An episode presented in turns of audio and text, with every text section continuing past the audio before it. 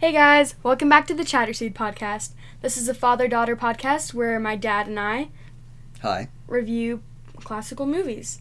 Today's movie was Ballad of a Soldier. My dad will tell you more about the details of like the cast and director and stuff. Sure. This is a 1959 Russian movie.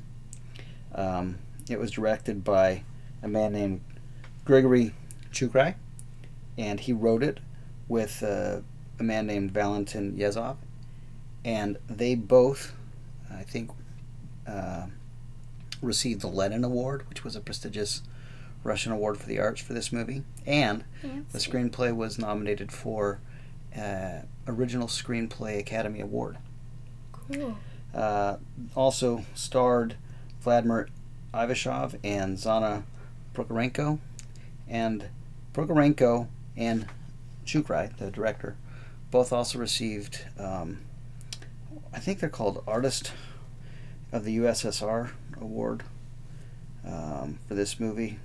The, that's People's Artist of the USSR, which was like a you know, the, the government handed out awards, and I think over the span of the award, the life that, that award, they only gave it out to like hundred people. 100, Oh wow. So it's pretty prestigious, and they received it for making this movie, which is set in World War II. Mhm. It uh, involves, uh, you know, we talk about in Western literature, All, All Quiet on the Western Front is a book about, um, I think World War One, right? Mhm. But we fight on the Western Front. Russia in World War II was on the Eastern Front, and it was about them fighting the Germans.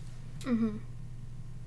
I actually okay. Out of all the movies that we've watched so far from this classical movies list, this one has definitely been my favorite.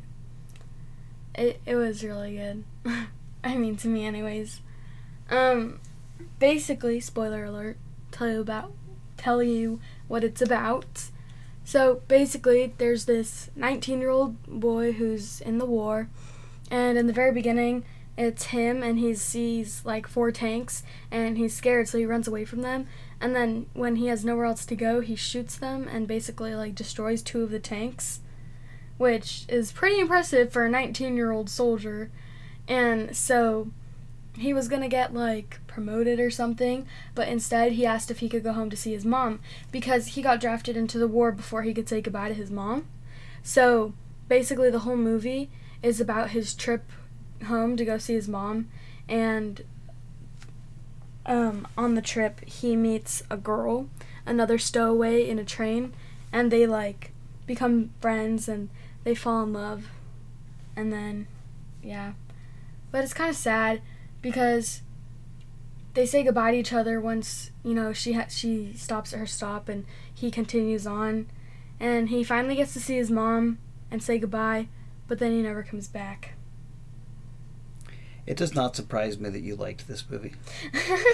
You love teenage romances yes, I live for them. like Romeo and Juliet and Ten Things I Hate About You. yes, yes, yes. And yes, yes. this was a teenage romance. A couple Exactly. of teenagers th- uh, thrust together by the circumstances of the war, uh, who like f- sort of flirt with each other and connect. Although, as you mentioned, she pretends to have a fiance. yes, she lied to him because, well, when she first went on the train, like he thought she was the lieutenant coming to like kick him out, but it was just her, and then he scared her, and then he tried to put some moves on her, and so she was like, "I have a fiance, and he's in the hospital."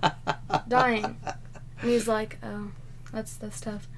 Eventually, they do meet the lieutenant, and they don't get kicked out because Alexei, the main guy, was a hero for taking out those two tanks. So the lieutenant's like, "You're good. have have a good trip. You can stay on my train." Yeah, I don't know. It was good.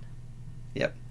But at the end of the day, did the guy get the girl? No, and because she lied, she didn't get a kiss because it was too late because he had to jump on the train. Yep. Alexi and Shura, I think was her name, Yes. right? So Lexi and Shura sort of fell in love, but he uh, stopped trying to to uh, put the moves on once he thought that she had a fiance, but she just made up that story because she was scared that he would try and put the moves on. And then she told him right as he was about to get on a train. And then while he was on the train, he realized that he loved her. And he was like, oh, stop the train. I gotta go tell her. But they didn't stop the train. So he spends the whole movie trying to get back to his Mom. mom, and he's like 10 kilometers away from home, like six miles from home. hmm He's almost there. And then there's bombings. And the train. And well, first they have to stop because the bridge of the train tracks has been like blown up. And then now like the train is being blown up.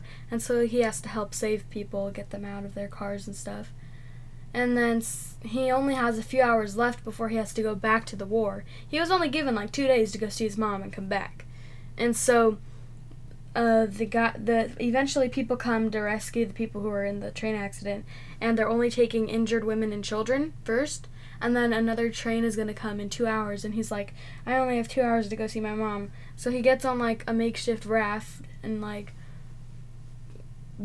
like sails himself across the river or whatever to go see his mom, and at first he can't find her at the house so she's and she's running from the field. So he goes to the field, and she's running to the house, and I thought that they were going to end up in opposite places again. Thank goodness though that she was running through the fields as his truck passed, and so she yelled and they were able to see each other. But he had to go back and she never saw him again. Yeah. It's interesting how it sort of the film opened with a technique, a flashback that is sort of normally disfavored in storytelling, especially in film. You know, flashback can sometimes not be a very effective uh, storytelling tool. Mm. But in this case, it opens with her saying that she, the last time she saw her son was on this road and she never saw him again. So you know from the beginning that he basically died. She says he was buried far away in a place with a foreign name. Yeah, and she said that she used to wait for him to come home, but now she doesn't wait for anybody. Yeah. And so at the beginning, uh, she already tells us he, he dies. And then the story is about is he going to make it back to see his mom? Um, And because the narrator's like, the mom knew everything about him, but she didn't know about this little love affair. yeah. Yeah, she knew everything about his life until he left for war because she raised him. She was with him his whole Mhm. life, and so she knew everything. And now all these things have happened. Like she didn't know in the by the time the movie ends for us, she has no idea he's a war hero, that he had single-handedly taken out two tanks. Yeah. Um, he's had this life that she hasn't been privy to. Um, Not even his first love. Yeah. Well, it may not be right. Zoika might have been. he has this girl he left at home. He said that he only thought of her as a friend. She got friend zoned hard. it's tough. but it was uh, set up so that at the beginning he does this thing, and and then he's got this window of time that he can go. It's like two days there, two days back, and two days to fix the roof. Ostensibly, the reason he's going to see his mother is because she needs her roof fixed. But also, he didn't have the chance to say goodbye. Yeah. And so now he goes back. He basically goes back, stands there for two minutes. Is there long enough to say goodbye? To which my question is: Is it better to go back just to say goodbye, and basically make your mom say goodbye twice? Like that was really hard. She was like dying. But she didn't get no, I think I think that it was good. Like I think it was worth it because she didn't actually get to say goodbye the first time. Because she said that she didn't get to say goodbye, he just left and he couldn't say goodbye. And so I think that like if I was a mom, I would rather have to say goodbye than never have had the chance to say goodbye at all. So I think she got a measure of closure from that, even though Yes. she lost her son. Yeah, Yes. I can, I can, I can deal with that. Yes. That makes sense. yeah. I think it's sad that he didn't come home. Lots of soldiers didn't come home though. yeah. Well, it's sad he was only there for two minutes because he was supposed to have two days with his mom. Yeah. But he's such a nice guy that he keeps he, getting he kept trying to sidetracked. help a bunch of people and getting off the trains and uh, Like all these other soldiers asked him to run errands, so he runs errands. Uh, He's helping this woman with her truck, although she's also helping him catch up to the train, right? yeah He helps the girl. love, Yeah. helping a family. So he really only gets a chance to hug his mom, Yeah. say goodbye, and leave again. But this is, and I, I think I don't know how much. So in this era in which the film was made in uh, Russia, there was heavy government censorship, and so a lot of uh, media that came out was basically propaganda, or the state had a heavy influence in what was produced and and uh, that people had an opportunity to view and this is set up as like a model of this uh, virtuous uh, citizen, right? He's somebody who is a war hero. He's very brave, and He's then, a genuine person. yeah, he's very genuine, very kind. Goes out of his way to uh, help everybody who needs help, and then is so loyal that even though he makes it on this Odyssean trek back to his home, is only there for two minutes and turns around and goes right back because he has a duty. He's supposed to get back to the front. So instead of like saying, "Okay, I was a little late. I'm gonna be late getting back," he's like duty bound. Says goodbye, mom. turns around, hops on the truck, and he's out of there. Right? Yeah. And it's like showing this uh, loyalty, this sense of duty, and this idealist, idealistic vision of like the perfect man. yeah. He then goes back and sacrifices his life for his country, dies a soldier's death, and um, I don't know. It's a it's a little bit Rex's mom though.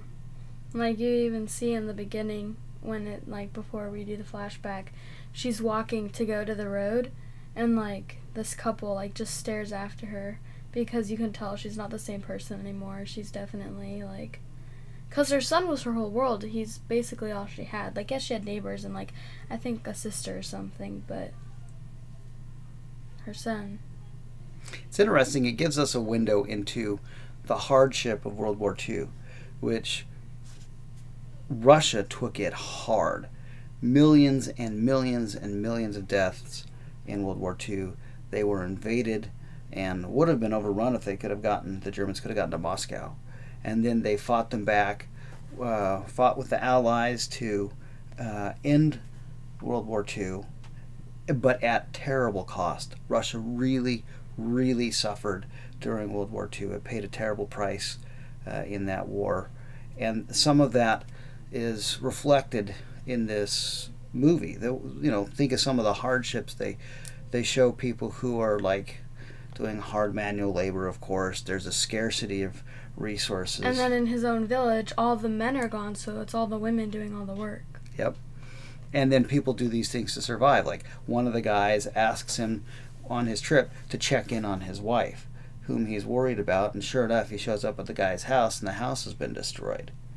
And then the wife is with another dude. Yeah, the she wife, gave up on him. yeah, and everybody's sort of lying about it. That he he finds the wife first, and she is with some other man, presumably because she is looking for support.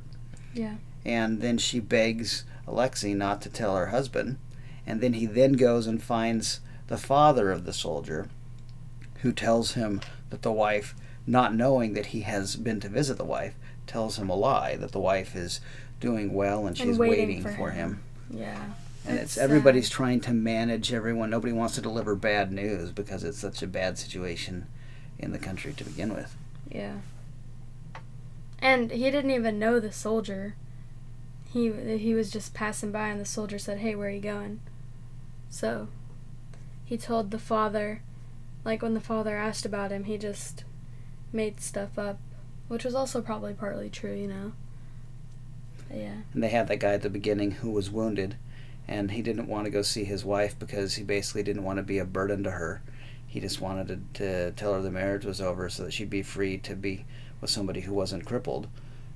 And She's she waiting for him. she was actually waiting for him, and and the girl in the train station who who her, overheard their conversation was like, "You can't do that. She's waiting for you. That's terrible." Yeah. I don't know. It was a good movie. What would you give it? I really, I really like the movie. Um, you know, romance is not my shtick, so You It- like rom com, I do love rom coms. um, but I would probably give this one a, a six or a seven. It's a it's a classic film, but I give it eight or nine because it's my favorite out of the ones we've seen so far. I know It's the best one. you like. but we still have like a million to go. yeah, And one of them is Wizard of Oz or Singing in the Rain. yeah. Those will probably be 10 out of 10s, just saying. Well, I like this. It's a it's a good snapshot of an interesting uh, historical time. Yeah. and there are some interesting technical elements like that the director introduced where he had this sort of overlay he had shots like when lexi and uh, or alexi and uh, what was her name uh, Sure. shura were like thinking of each other he had shots of them overlapping so you could sort of see both at once and this, he did that same sort of effect when he uh, alexi was working with the bombed out train having the flames over to create this sense of Yeah. um, so there were some interesting technical things, and it was, you know, uh, the Academy apparently thought it was well written, but it seemed so melodramatic, and it just uh, smelled like there was. It felt like there was a heavy uh, sort of.